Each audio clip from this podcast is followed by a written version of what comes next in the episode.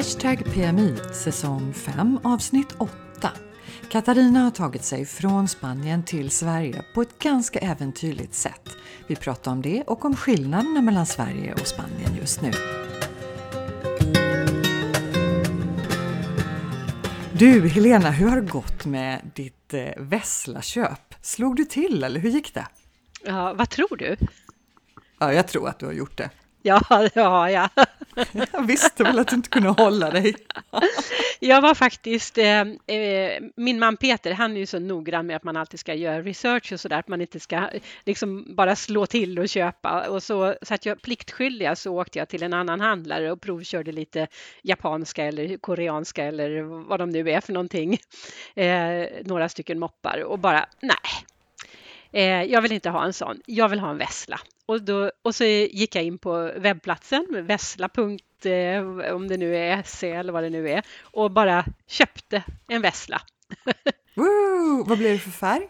Alltså det blir den som heter Royal Blue eller Len, heter den Lennox Blue eller någonting sånt där med brun sadel. Och jag har ju, i Sverige har jag en brun hjälm med, eh, som är skinnklädd sådär lite old fashion. Ja, så, det alltså, blir det, supersnyggt. Det kommer bli supersnyggt. och nu kanske du lade märke till att jag sa kommer att bli, därför jag har inte fått leverans på den än. och nu skulle du ju haft den, det är ju så härligt moppeväder. Ja, det är ju, Sverige har fantastiskt väder nu, till skillnad från Mallorca. Ja, eh, översvämningar. Översvämningar och störtregn. Ösregn i alla fall. Mm. Och vi kanske ska berätta Katarina att du är tillbaka i Sverige sedan några dagar. Mm, kom i fredags kväll. Mm. Du ser solbränd ut. Ja, men vi hade ju jättehärligt väder och jag hade inte så mycket annat att göra än att hänga på terrassen de senaste 33 dagarna. Ja, är det så länge som det har varit lockdown alltså? Ja, ja när vi nu, åkte när, hem när vi... så hade ja. vi varit i lockdown i 33 dagar. Ja, och nu när vi publicerar det här avsnittet då har det gått ytterligare sju dagar, så att 40 dagar då. Mm. Ja, ja, stackarna. Ja, nej, men det, det är ju speciellt, men eh, alltså när, jag, när vi var där så upplevde jag ändå inte att det var så fruktansvärt. Nej, Nej, jag, jag, vet inte. Det, jag har kontakt med Annika också eh, och Eh, några andra som jag pratar med eller mässar med och sådär. Och de flesta bruk, det verkar som de eh, bara hanterar det här ja, men bara tycker att ja, men det är bara att gilla läget. Jag gör det bästa jag kan och så. Eh, ja. ja, men så, så upplever jag att det verkligen är. Och du vet hur det är när du är mitt i någonting. Då mm. känns det ofta inte så förskräckligt, för då kan du agera, du kan göra någonting åt det. Det är mycket, mycket värre att se på ett problem utifrån. Ja. När man är mitt i det så, precis som du säger, man, man accepterar det. Nu är ja. det så här, nu gör vi det bästa av det. Ja, jo, människor är så himla anpassningsbara. Ja, och nu märker jag ju den stora skillnaden när jag kommer hem, så nu ser jag ju på det på ett annat sätt. Ja, ja. Men du, apropå skillnaden, för det tänker jag jättemycket på, att det är stor skillnad i attityd till liksom hur man ska hantera den här situationen när det gäller då att liksom hålla avstånd och respektera och, och sådana där saker. Hur, du som nyligen har kommit hem, det vore jättekul att höra hur du upplever det här. Mm. Eh, jag hör ju från mina svenska vänner att eh, svenskarna är så fantastiska på det här och man visar sån otrolig hänsyn. Ja. Jag upplever ju inte alls det. Nej, okej. Okay. Vad upplever du att vi, vi svenskar gör för, för eh, tavlor liksom? Vad gör vi för fel? Jag upplever ju att man lever i princip som vanligt. Ja. Jag, jag, När jag ska uträtta ärende nu, så dels så känner jag ju att jag är i, i karantän, så jag träffar ju så lite folk som möjligt inomhus. Sen är vi ute och promenerar och går ut med hunden och sådär, men då... Alltså jag är ju van att gå över på andra sidan gatan eller vända mig bort. Ja. Eh, och det gör ju inte folk här alls. Nej, och nej. när jag skulle uträtta ett ärende, då öppnar jag dörren till butiken och liksom sticker in huvudet och ropar ja. och försöker uträtta mitt ärende därifrån. Ja. Och samtidigt är det någon som försöker tränga sig förbi mig i dörren. Ja. Och så att, eh, nej, jag, jag, min upplevelse som kommer från väldigt tuffa restriktioner är att folk inte anpassar sig. Nej. Sen tar man, man tar inte i hand och man, man kramas inte. Nej. Och man bjuder inte hem på middag och, och fika och så, absolut. Eh, nej. Men den här vardagsattityden till avstånd, den tycker jag inte att svenskarna har fattat riktigt. Nej, nej.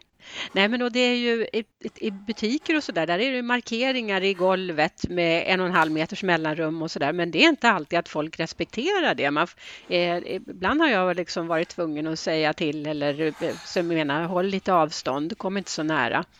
Mm. Eh, ja, det tycker jag är helt rätt, det ska man göra, man ska se till. Ja, jo. Ja, jo. För men, det är viktigt att alla känner, själva känner sig bekväma med det här. Mm. Och då får man ju ta andra i örat lite. Ja, men precis. Jo, men när jag, och när jag känner att det kommer någon som går in på mig, då, då, då det, jag säger ju ifrån i vanliga fall om någon kommer för nära. Och nu är den här sfären av att komma för nära, eller området där man kommer för nära, det är ju då utvidgat nu därför att vi ja, vi vill inte bli smittade och det är mm. min rätt tycker jag, säga från om någon kommer för nära. Ja, absolut. Jag, tycker, jag älskar alla de här underbara bilderna som dyker upp i sociala medier och intervjuerna i både tv och radio. Det var någon dam i Stockholm som de pratade med på radion igår som hade spänt en tumstock över sin eh, rullator så att den stack ut en meter på varje sida. en stingpinne! ja, precis, exakt en stingpinne. Och jag tycker det är helt skönt. Ja. Men Folk du, är väldigt uppfinningsrika. Jag måste, för jag tänker så här att det, det är, är det provocerande, tror du, för folk, eh, för, ja men nu tänker jag svenskar på Mallorca eftersom vår målgrupp är svenskar på Mallorca och eh, eh, svenskar har liksom möjlighet att jämföra de här båda länderna, de här båda situationerna. Blir, blir man provocerad liksom av att Sver svenskar i Sverige bara fortsätter att hänga i Kungsträdgården och mm. Jag, jag, tror absolut att man blir provocerad.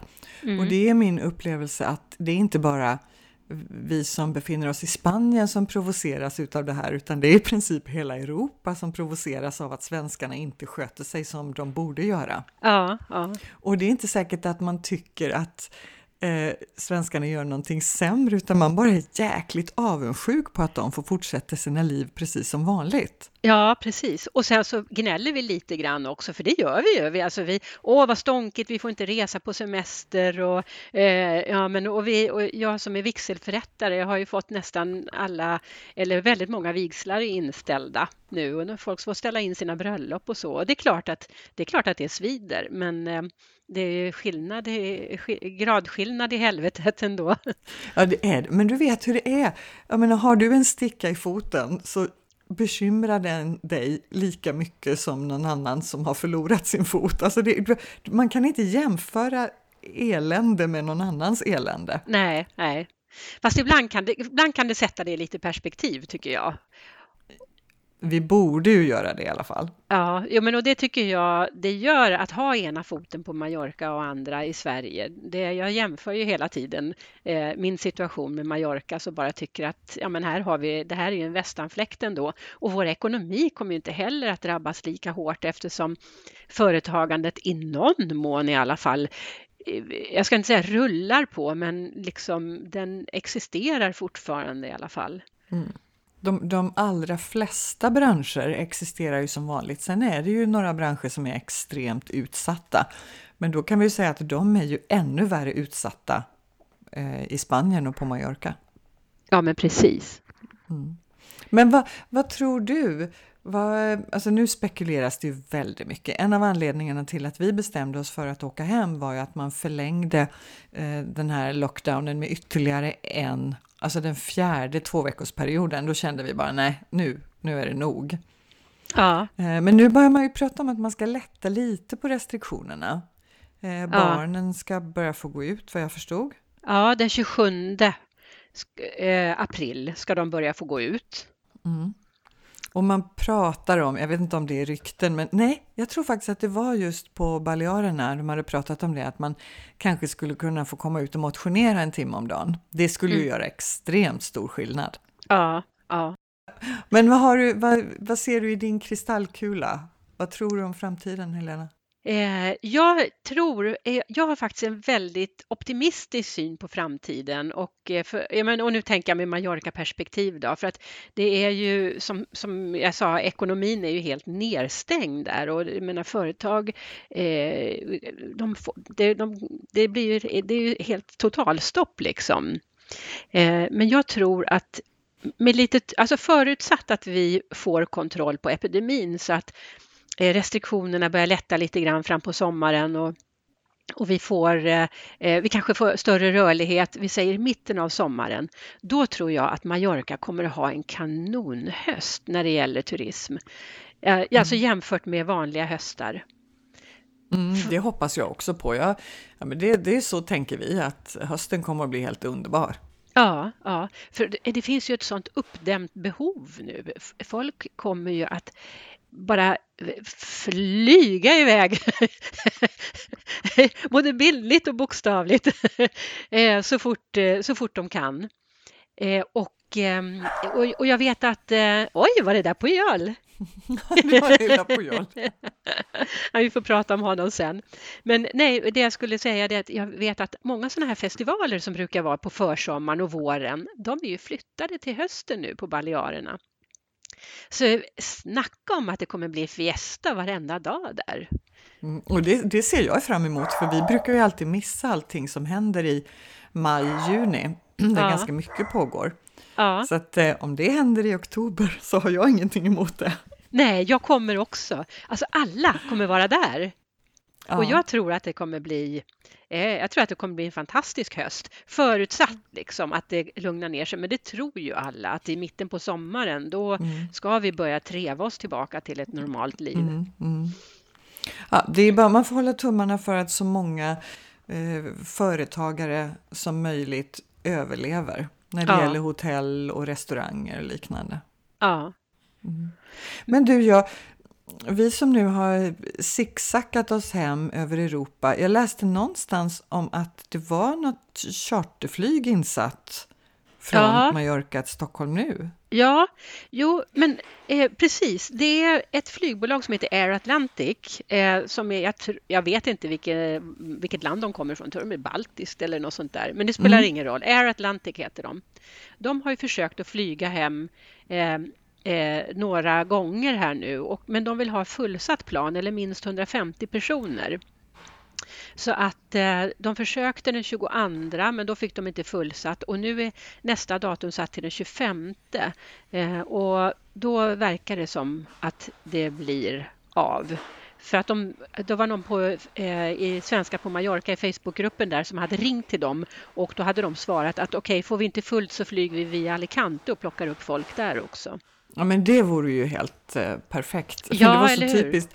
Dagen efter vi hade gett oss iväg på vårt äventyr då, så såg jag det här eh, och tänkte bara, det, det hade ju varit lite smidigare än den vägen vi tog. Men ja. så har vi ju Pujol då, så det är inte säkert att vi hade fått följa med i alla fall. Åh, lilla Pujol. Men du, alltså jag vet inte och lyssnarna vet inte. Hur tog ni er hem?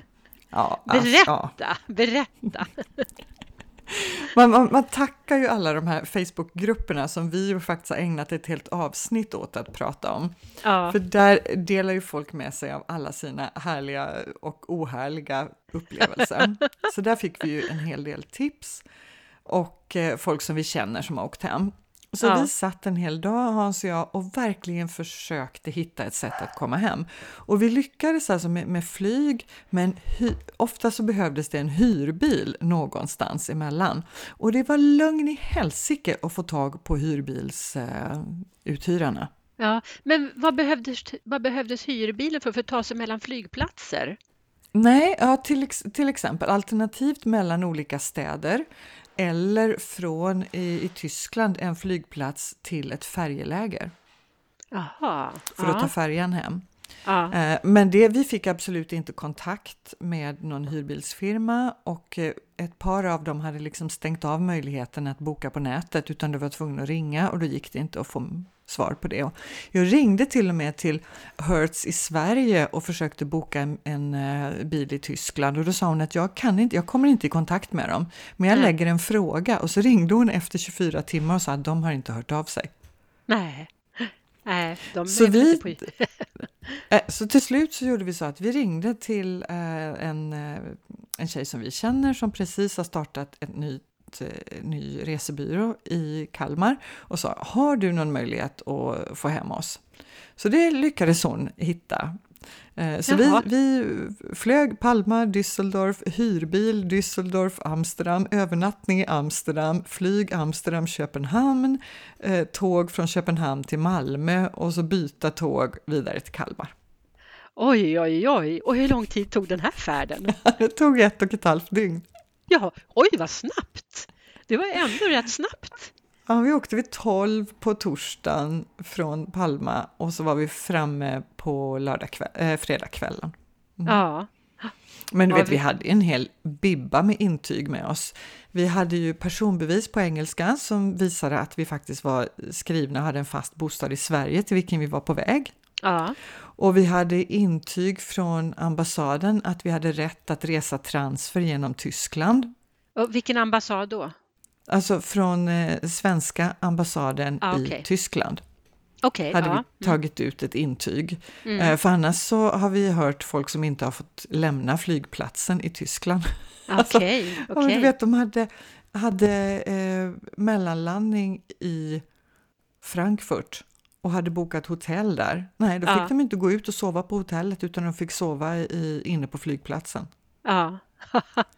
Så Men- vi hade riggat oss med Ja. full dokumentation. Och, och har ni fått visa den dokumentationen hela tiden eller var det mest det bara... fått, alltså det de absolut har frågat efter hela tiden det är ju att man ska resa vidare, att man inte ska stanna i landet. Så redan Mm. när vi klev på, innan vi klev på flyget till Palma till Düsseldorf så fick vi visa upp att vi hade en hyrbil bokad som vi skulle hämta ut inom en timme efter landning. Okej, ja.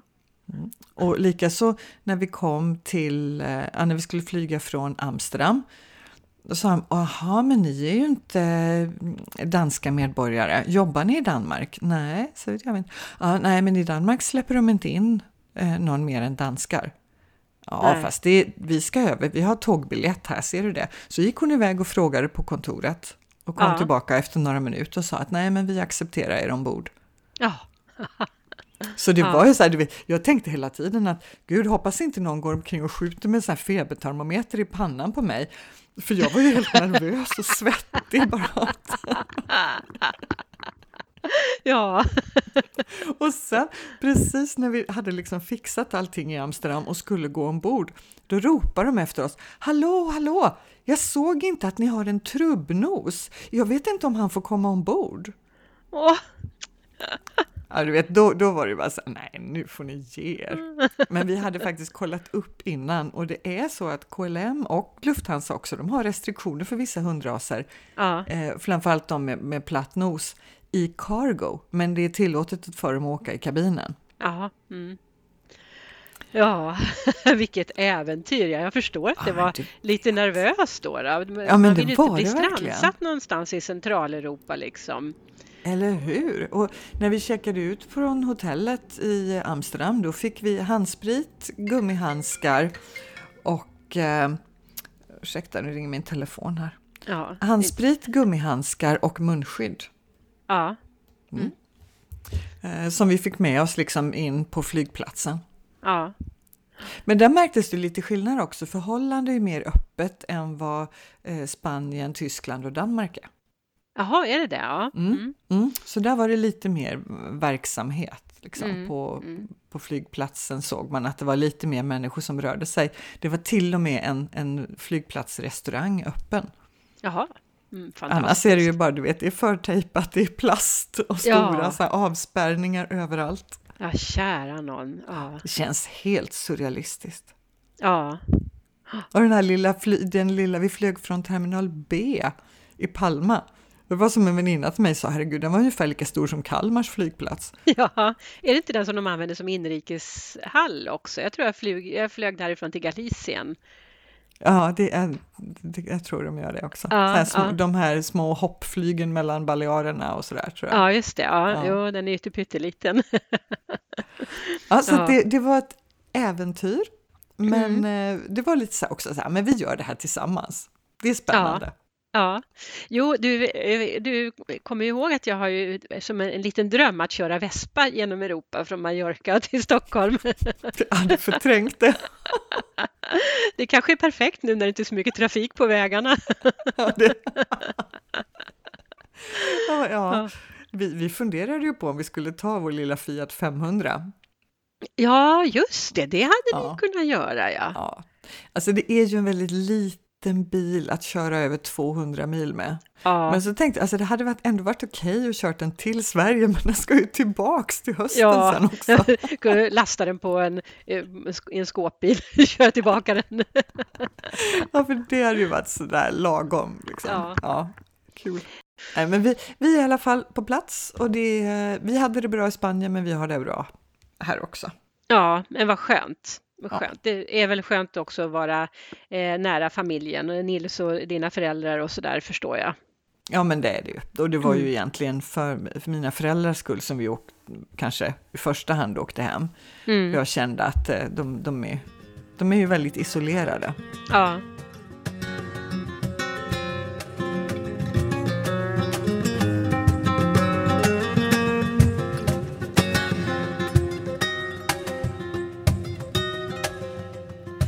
Idag Helena är jag lite extra sugen på att höra veckans språkspaning. Vad har du att bjussa på? Jo, jag har att bjussa på eller bjuda på ett uttryck som har med att bjuda att göra. Det passar väl bra då? Vilken radioövergång! Eh, Eller hur? Jag har inte jobbat på P3. Nej, men skämt åsido, det är, nu för tiden så hälsar vi ju inte genom kindpussar eller skaka hand eller någonting, utan vi, många hälsar ju med att eh, bunka armbågen mot varandra. Mm, just det, har jag sett. Eh, och då har jag kommit att tänka på uttrycket bjuda med armbågen. Så tänkte det där är ett ganska kul uttryck ändå. Talesätt är ju alltid roliga. Eh, och så försökte jag hitta någon spansk motsvarighet till det. Men jag är ju faktiskt inte flytande på spanska och det är lite svårt just med de här idiomatiska uttrycken. Så jag känner inte till något. Men däremot så hittar jag ett som, handlar, som är lite närliggande. Det är att uttrycket kosta mer än det smakar på svenska. Mm. Där finns det en spansk motsvarighet som är så himla gullig. Då säger man Cuesta la torta un pan. Bröd, brödet kostar en tårta eller tårtan är, Ja, bara precis. ett bröd eller Ja. något sånt. Nej, brödet kostar en tårta eller brödet kostar tårtan eller kostar Ja, skjortan. just det. Ja, ja. ja, ja, brödet kostar tårtan. Och det hette? Cuesta la torta un pan.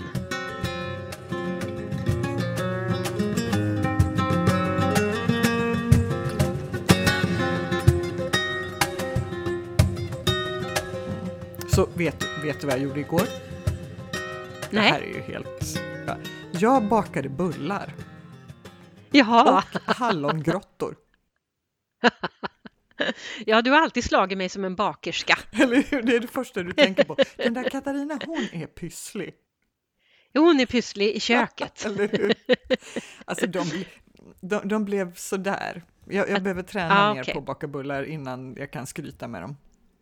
Ja, okej. Mm. Ja. Ja, jag är inte heller någon bullbagerska. Jag bakade bullar när ungarna var små, men sen dess har jag inte gjort det och det är ju då ett, ett 20-tal år sedan. Så. Men jag, alltså jag tycker det är roligt. Det är ju verkligen jättekul, men jag är ju kass på det. Jag har, jag, jag Ja, har ett men det- problem som jag gärna skulle vilja ha lite hjälp med, men nu förstår jag att du är inte rätt person att fråga. Ja, men Men försök. du vet, när man liksom har låtit degen jäsa och den har jäst Ja. klart och så ska man hälla upp den på bakbordet, knåda den och sen dela den kanske i eh, två eller tre delar som, innan man ska baka ut. Och då är det Mm, så här, den, mm. den första delen, den blir ju jättebra, men det tar ju lite tid för mig att liksom strö på sånt där gott som ska vara emellan och skära eller göra snurror eller vad man nu gör för slags bullar. Så innan den första omgången är klar, då har ju den andra blivit överjäst som ligger och väntar. Ja, ja, just det. Men, men så där, eh, så där bara brukade inte jag baka bullar. Eh, jag känner inte igen eh, metoden riktigt för att när jag bakade bullar sist, då tog jag hela degen och så kavlade jag ut den så det blev som en lång re rektangel bara. Jag tänker det som, men då Och- kanske det, jag bakade på en halv liter Jag tycker det blev för mycket ja. deg att hantera liksom. Ja, jag kanske minns fel och möjligtvis om jag delade i två då, men jag har för mig att jag gjorde allt i samma deg och så, och så rullade jag, alltså på med smör ja, och kanel eller mm. mandelmassa mm. eller vanilj eller vad man har och så rulla och sen så skära. Ja, vet du, jag ska, jag ska gå över till det här med att rulla och skära för nu var jag så ambitiös, jag ville göra så här fina snurror och du vet, det tog ju en Aha. evighet för mig innan jag hade, det fastnade på händerna och kletade och innan jag hade fått ordning på de där snurrorna och de blev inte alls så fina som varken Leila Villas eller Roy Fares bilder. Men vi kan väl uppmuntra de av våra lyssnare som är duktiga på det här med att baka om lite tips. Kan vi få lite tips i eh, Facebook-kommentaren eller, eh, eller via mail? Ja, och jag tänker att gärna då Fika Farina och Palma Bread kan komma med lite specialtips. ja, de kanske inte vill avslöja sina knep. de kanske inte vill det, men vi, för vi, vi bor ju väldigt nära Fika Farina. Ja. Så där, eh, där var jag förbi med hunden och jag tog en liten pratstund nästan varje dag faktiskt innan vi åkte.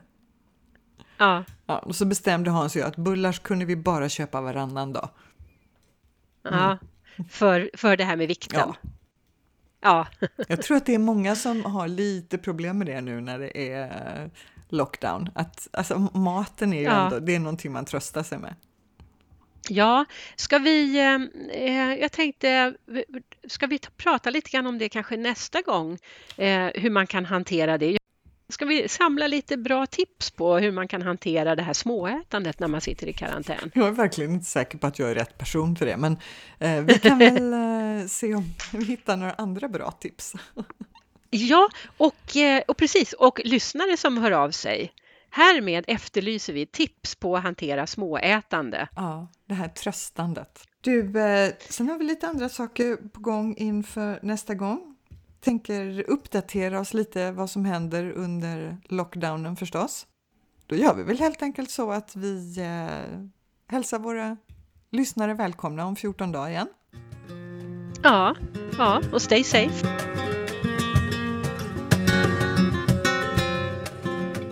Du har lyssnat på Hashtag PMI. Gå in på vår Facebook-sida. I kommentarerna under varje avsnitt så hittar du massor av information om det vi har pratat om. Och gillar du Hashtag PMI så sprid det till dina vänner.